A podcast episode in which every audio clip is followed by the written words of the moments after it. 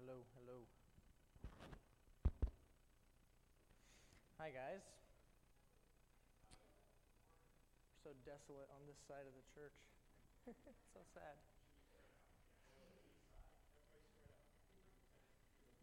You're okay. You're okay, I think. All right.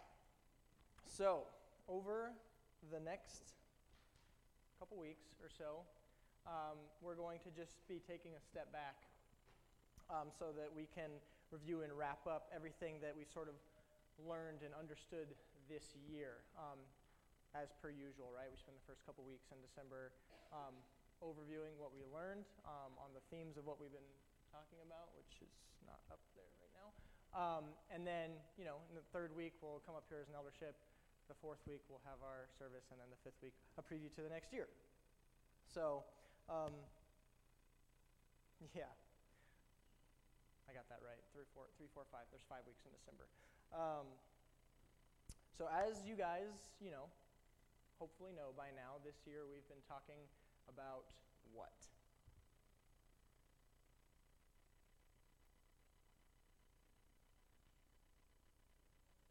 You don't know. What are the what are the two main buzzwords? Beauty is the overarching buzzword. Yes. Faithful and grounded was last year. We got there, and that's why we're a body.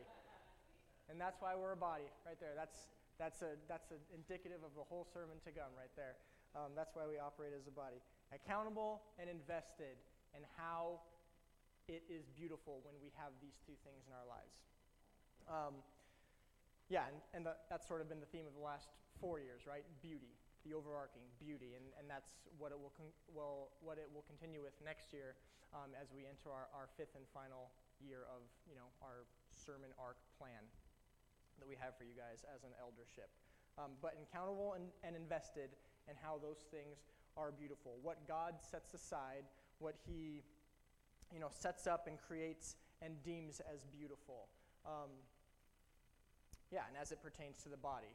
Um, so I heard a couple of them just now as we were trying to get there. But if you guys remember our, um, what is it, an acronym? Would you call it an acronym, James? Our sentence, when my endeavors? What do you call that? It's a thing. When my endeavors draft futility, do you guys remember this? Is it striking a chord? When my endeavors draft futility, God's answer inspires lasting beauty. So the A and the I, accountable and invested. Um, and so throughout this year, we've talked a lot about the practical outworking of what that looks like um, and what being in the body of Christ um, really means and how we should conduct ourselves as such. And the challenge for all of us um, as a collective, as a body, for the rest of our lives is to be that physical representation of Christ here on earth until he returns. Um, and you know, that gets thrown out. That gets thrown out a, a lot and sort of um, flippantly, you know, the church is the physical representation of Christ.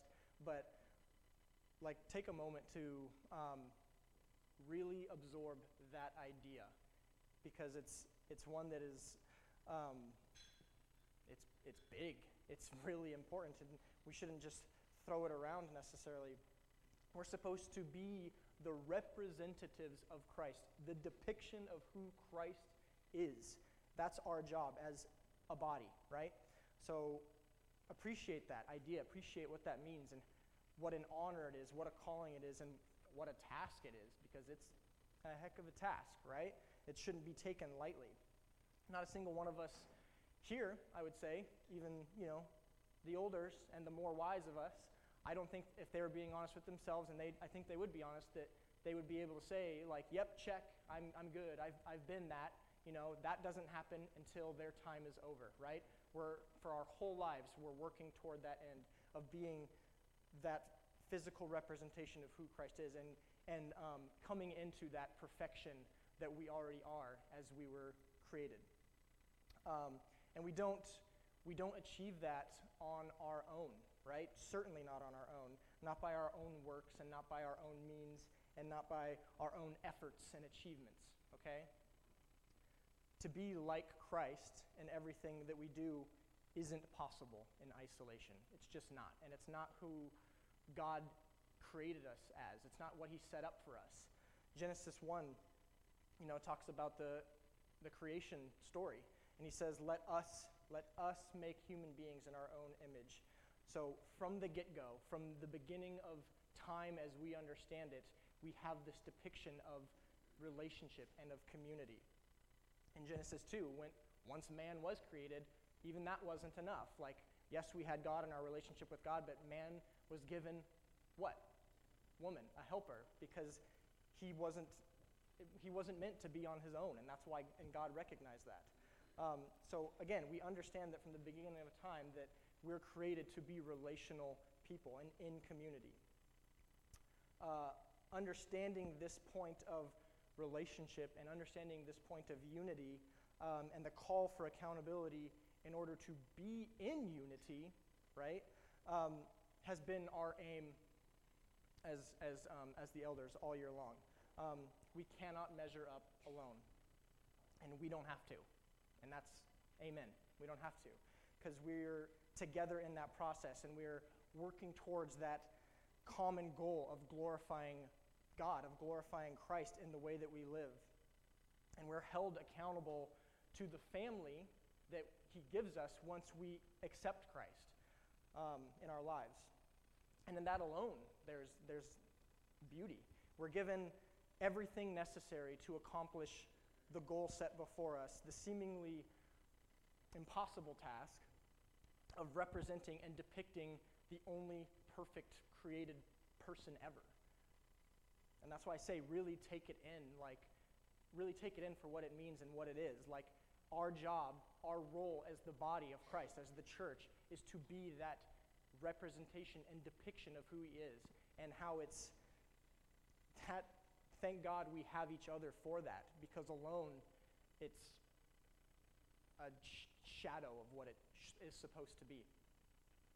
And so, as I said, we've, we've gone through the last 11 months.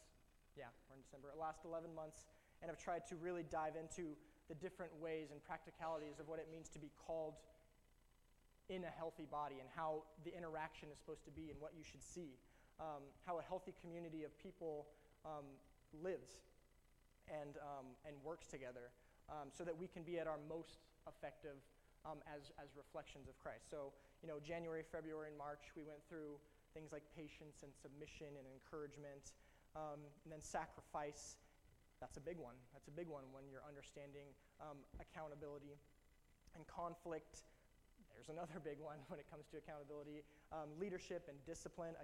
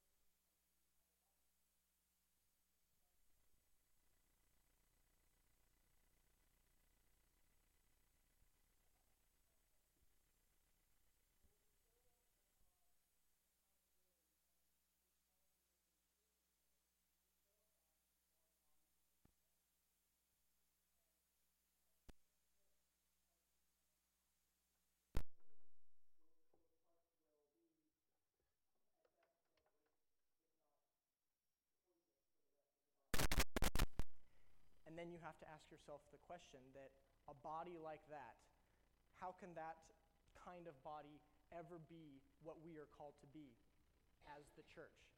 How can a body like that ever be representative and depict all of who Christ is? It, it can't. It just can't. It would never be. It would not, could not. as, as one body with, with many parts, it's, it's really important to understand our calling toward one another to never allow this kind of atrophy to happen and to allow accountability to thrive within the church and promote it and accept it.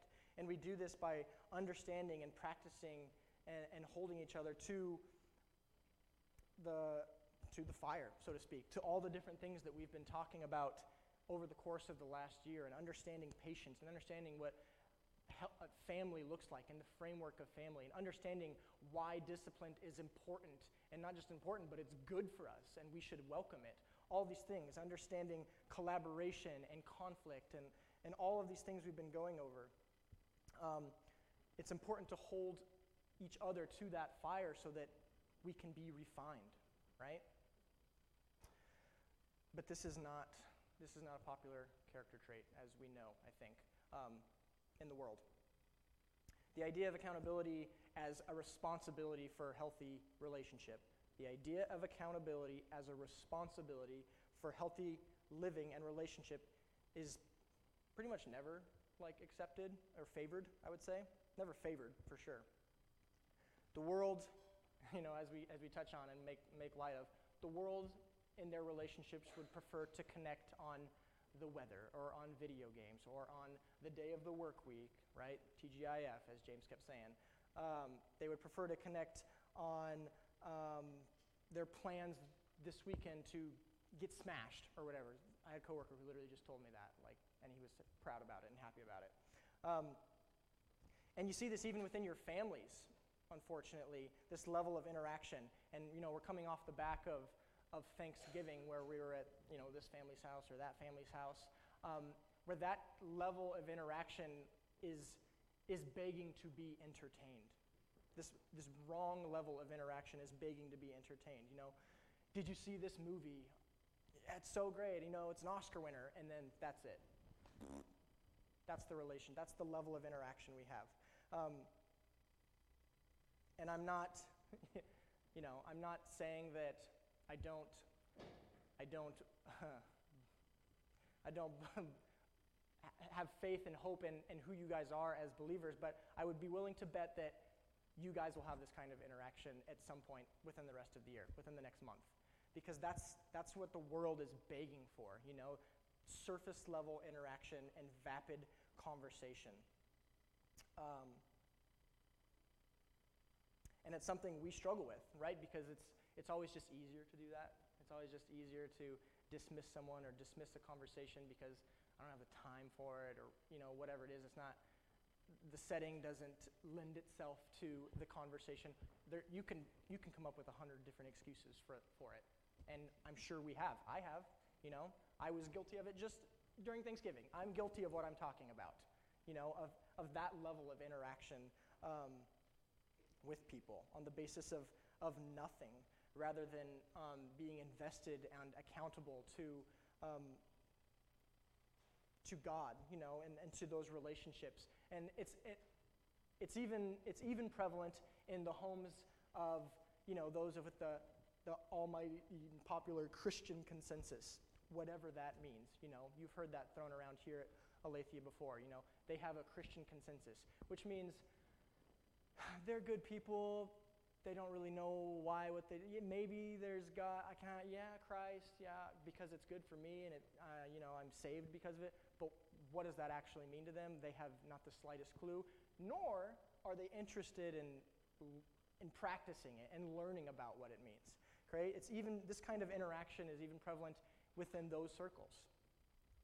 Um, you know people aren't people don't favor accountability you know you don't tell me what I'm doing wrong, or you don't even tell me what I'm doing right. like, people don't want that. People don't want encouragement, and they don't want rebuke for a greater purpose because they have a pride issue, I'm guessing, and they don't even know what the greater purpose is to begin with. So when you're operating off of subjectivity, right, rather than the objective truth of who God is, of course you don't want accountability. Like, accountable to what? You know? like, how could you hold me accountable to something? It's different than what you believe. So it's, it's a multi layered and multifaceted issue, but that's what the world is begging for surface level, weak relationships. But within the body of Christ, we are called absolutely to more than that. Um, Romans 15 says, We who are strong, yeah, you see, in the mo- you see this model in Scripture, and so I'm going to read you guys some Scripture. Um, in Romans 15, we who are strong must be considerate, considerate of those who are sensitive about things like this. We must not just please ourselves, we should help others do what is right and build them up in the Lord. Accountability. For even Christ didn't live, I, you know, I entered that, uh, inserted that. For even Christ didn't live to please himself. As the scriptures say, the insults of those who insult you, O God, have fallen on me. Ephesians 4 says this Therefore, I, Paul, again speaking, it's going to be Paul for the next few, for the record. I, a prisoner for serving the Lord, beg you to lead a life worthy of your calling, for you have been called by God. Always be humble and gentle. Be patient with each other, making allowance for each other's faults because of your love. Make every effort to keep yourselves united in the Spirit, binding yourselves together with peace. For there is one body and one Spirit, just as you have been called to one glorious hope for the future. Galatians 6 says, Dear brothers and sisters, if another believer is overcome by some sin, you who are godly should gently and humbly help that person back onto the right path, and be careful not to fall into the same temptation yourself yourself, share each other's burdens, and in this way obey the law of Christ. Right? Christ himself talks about this in, in Matthew 18. Win your brother back. Accountability. 1 Corinthians 9. Even though I am a free man with no master, I have become a slave to all people, people to bring many to Christ. When I was with the Jews, I lived like a Jew to bring the Jews to Christ. When I was with those who follow the Jewish law, I too lived under the law even though I am not subject to the law, I did this so I could bring to Christ those who are under the law. When I am with the Gentiles who do not follow the Jewish law, I too live apart from the law so that I can bring them to Christ. But I do not ignore the law of God, I obey the law of Christ. When I am with those who are weak, I share their weakness, for I want to bring the weak to Christ. I try to find common ground with everyone, doing everything I can to save some. I do everything to spread the good news and share in its blessings. And in Colossians 3, since God chose you to be the holy people he loves, you must clothe yourself with tenderhearted mercy and kindness and humility, gentleness and patience. Make allowance, make allowance for each other's faults and forgive anyone who offends you. Remember, the Lord forgave you, so you must forgive others. Above all, clothe yourselves with love, which binds us all together in perfect harmony. And let the peace that comes from Christ rule in your hearts, for as members of one body, you are called to live in peace. Always be thankful. Let the message about Christ and all its richness richness fill your lives. Teach and counsel each other. With all the wisdom he gives, sing psalms and hymns and spiritual songs to God with thankful hearts. And whatever you do or say, do it as a representative of the Lord Jesus, giving thanks through him to God the Father. I'm going to take a drink. If you claim to be a disciple of Christ, then you claim you claim his body, you claim his church, and all that comes with that. And accountability is a huge part of that. Stop viewing accountability, these relationships, stop viewing them as an annoyance. And I know we all have. And again, I have. It's so annoying. I have these people that, and it sounds, this is supposed to sound ridiculous, by the way. So if it does, then I've done my job. So annoying. I have these people who love me so much. And they care for me on such a meaningful way. They want to help me toward perfection in my eternal relationship with God. And so they, they point these things out for me for my growth, not because they're trying to, you know, brag about where they are or lord something over me or whatever, but they care about me on such a deep foundational level that they are willing to um, put, their, put themselves out there right? It's not easy to be that person for someone because of fear of rejection or, you know, upsetting the, the relationship or whatever, right? But that's not who we're called to be. It's not easy to do that. And so stop viewing these kind of relationships as annoying or exhausting or whatever it may be. You know, stop saying that or stop thinking that because I know those thoughts are out there. Um, again, I've had them myself, um, especially men. You know, I think I talked about this in cell group maybe like a month ago, but men have a real pride issue. And when something is pointed out to them that is not consistent with the character of Christ, their response that they have to fight is screw you, man. Like, that's their response, you know? We have a pride issue as men. And we have to fight that, you know? So stop, stop, do everything you can to fight that kind of response, you know, because you don't know what I've been through or whatever it is. Again, you can, you can, you can create a whole list of, of why men, you know, excuse that kind of behavior, but really fight that and appreciate these relationships in our lives and what we have here for what it is and what it's set up to be. Stop viewing it as bad or annoying or exhausting because you don't have to walk the path alone. Like, s- stop viewing it that way. Stop thinking about it that way. Um, I just quoted something out of Ephesians, and so I was reading Ephesians this morning. I pretty much read it all. Um, and it, you know, Paul goes on to talk about um, marriage uh, and how you know the submission structure of a, of a marriage relationship, and you know all these different things, the household basically, how it's how it's supposed to look. And so I was thinking about accountability, and I was thinking about marriage, and I was thinking about five years ago. I've been married to Brittany for five years, I think. It was either five or six this year, whatever. um, I was thinking about the process I was thinking about the process of when we were like um, trying to think about who we wanted to be in our wedding party, right? Because this was something that was impressed upon me when I when I started coming and coming here was that that unit of people in that wedding party that you surround yourself with should not be chosen flippantly, right?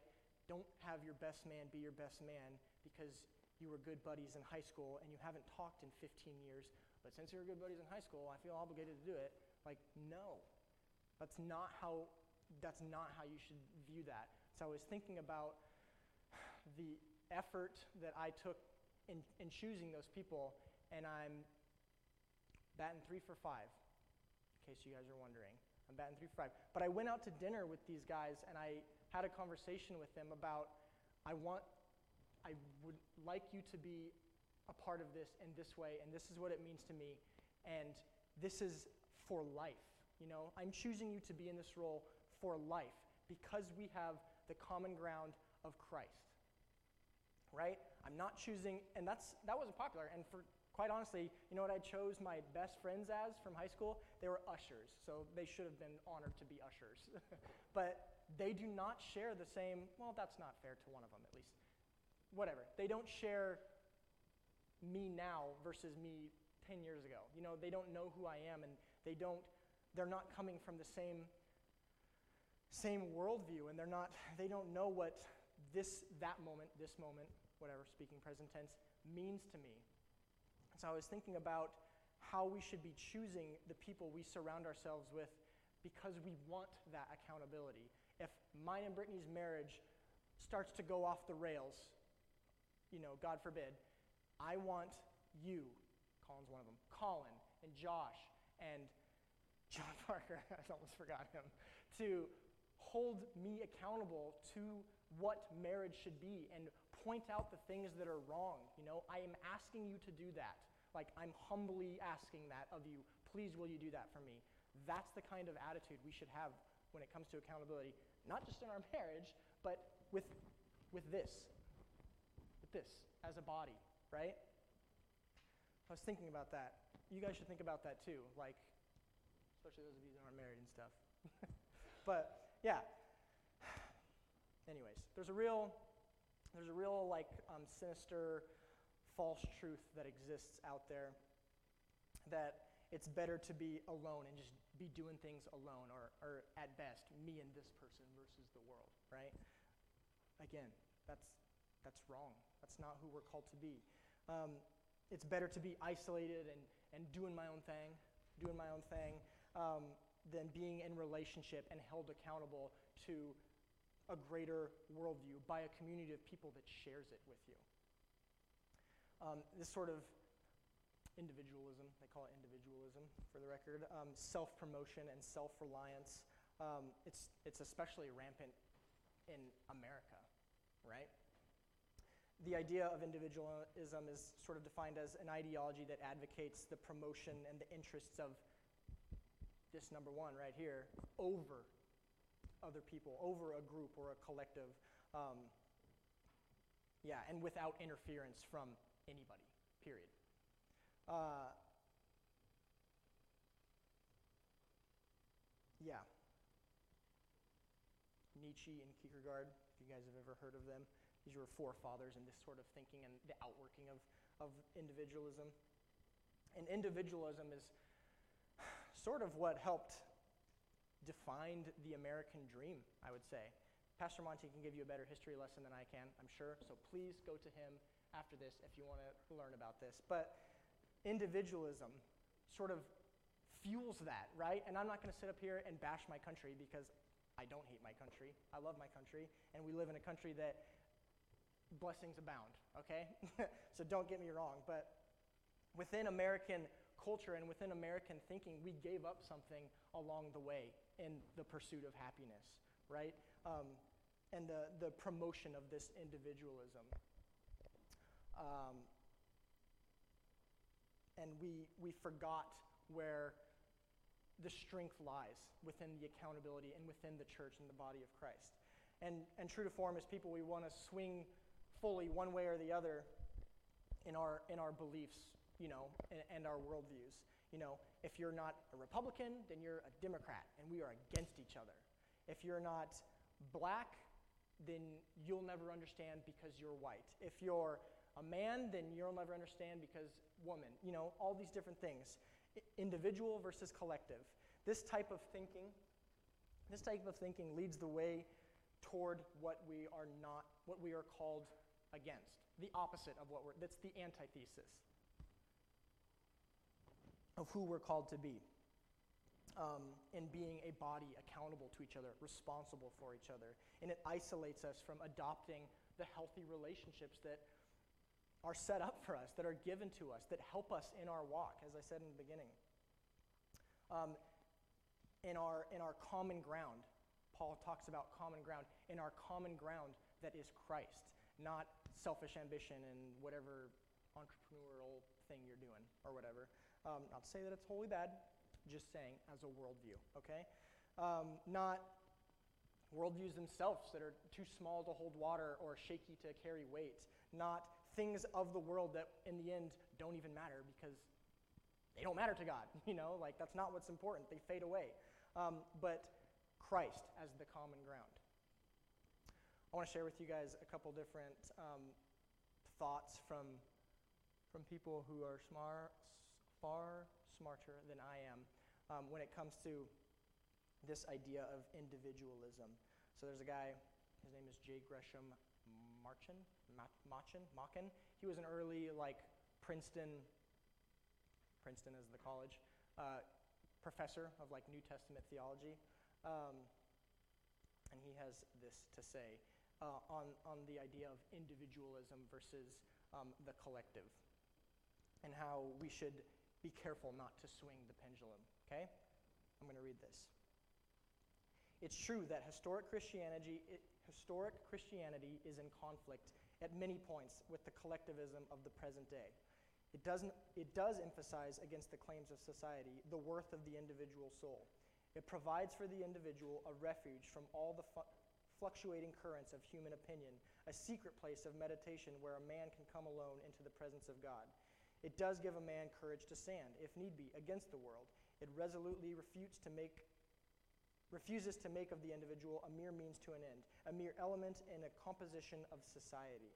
It rejects altogether any means of salvation which deals with man, men in a mass. It brings the individual face to face with his God in that sense, it is true that Christianity is individualistic and not social. But but it provides fully for the social needs of man. In the first place, even the communion of the individual man with God is not really individualistic, but social. A man is not isolated when he is in communion with God. He can be regarded as isolated only by one who has forgotten the real existence of the supreme person. Here again, as, a, as at many other places, the line of cleavage between liberalism and Christianity really reduces to a profound difference in the conception of God. Christianity is earnestly theistic. Liberalism is at best, but half heartedly so. If a man once comes to believe in a personal God, then the, vow, then the wowship of him will not be regarded as selfish isolation, but as the chief end of man. That does not mean, bear with me, guys, I know this is a lot. That does not mean that on the Christian view of the worship of God is ever to be carried on to the neglect of service rendered to one's fellow men. He, he that loveth not his brother whom he hath seen is not able to love God whom he hath not seen. But it does mean that the worship of God has a value of his own. Very different is the prevailing doctrine of modern liberalism. According to practice, if not in theory, God exists for the sake of man. But the social element in Christianity is found not only in communion between man and God, but also in communion between man and man. Such communion appears even in institutions which are not specifically Christian. A lot. Take a drink. How many of you guys have read Mere Christianity or are reading it? You. It's a good book. It's in our library, right? You should check it out. In simpler words, here's what C.S. Lewis has to say about this same concept. the idea that the whole human race is, in a sense, one thing, one huge organism like a tree, must not be confused with the idea that individual differences do not matter of that real pe- or that real people, Tom and Nobby and Kate, are somehow less important than collective things like classes, races, and so forth. Indeed, the two ideas are opposite. Things which are part of a single organism may be very different from one another. Things which are not may be very alike. Six pennies are quite separate and very alike. My nose and my lungs are very different, but they are only alive at all because they are parts of my body and share its common life. Christianity thinks of human individuals not as mere members of a group or items in a list, but as organs in a body different from one another and each contributing what no other could. When you find yourself wanting to turn your children or pupils or even your neighbors into people exactly like yourself, remember that God probably never meant them to be that. You and they are different organs, intended to do different things. On the other hand, when you are tempted not to bother about someone else's troubles because they are no business of yours, remember that though he is different from you, he is part of the same organism as you. If you forget that he belongs to the same organism as yourself, you will become an individualist. If you forget that he is a different organ from you, if you want to suppress differences and make people all alike, you will become a totalitarian. But a Christian must not be either a totalitarian or an individualist. I feel a strong desire to tell you, and I expect you feel a strong desire to tell me, which of these two errors is worse.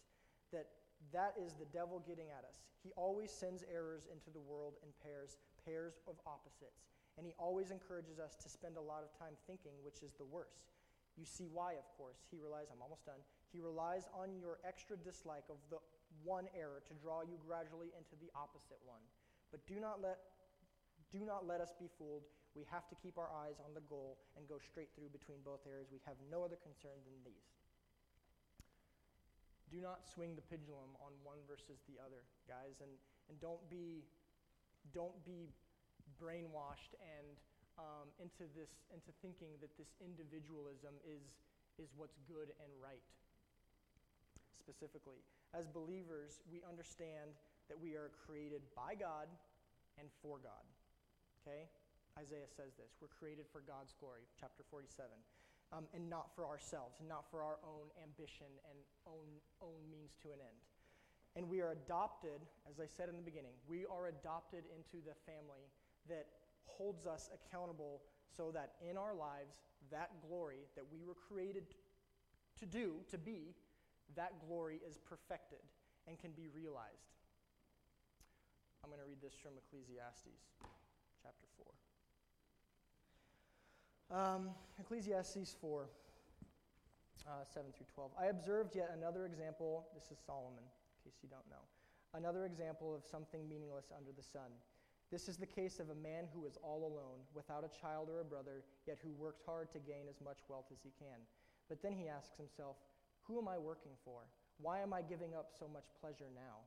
It is all so meaningless and depressing. Two people are better off than one, for they can help each other succeed. If one person falls, the other can reach out and help. But someone who falls alone is in real trouble. Likewise, two people lying close together can keep each other warm, but how can one be warm alone?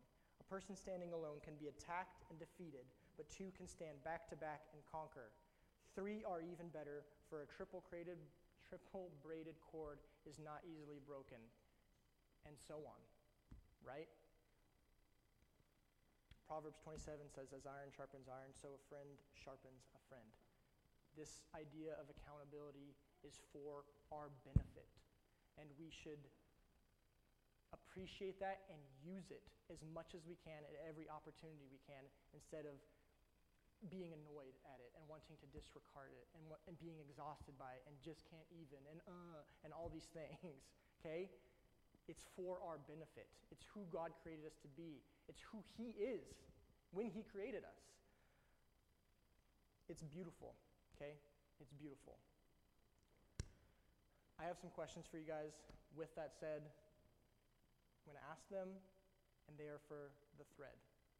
Okay? We're going to do communion now, but I want to ask these questions, and I encourage you guys to reflect um, over the next week on, on these things and, and really over the last year. How has your perception of accountability changed over the course of the last year? And how are you, I'll share this with Colin and yeah, later. How are you convicted to being, to doing more for the body of Christ and the relationships that you have and that you are given in it? What level of accountability have you given for the benefit of strengthening others in their maturity and investment in uh, their eternal relationship with God. What level of accountability have accountability have you given, and what level have you received? How have you, or how are you, putting yourself in isolation with the way that you have treated the church's role in your life? What are you going to do to improve this aspect of yourself? These are the things you guys should talk about this week. But please line up because we're going to do communion.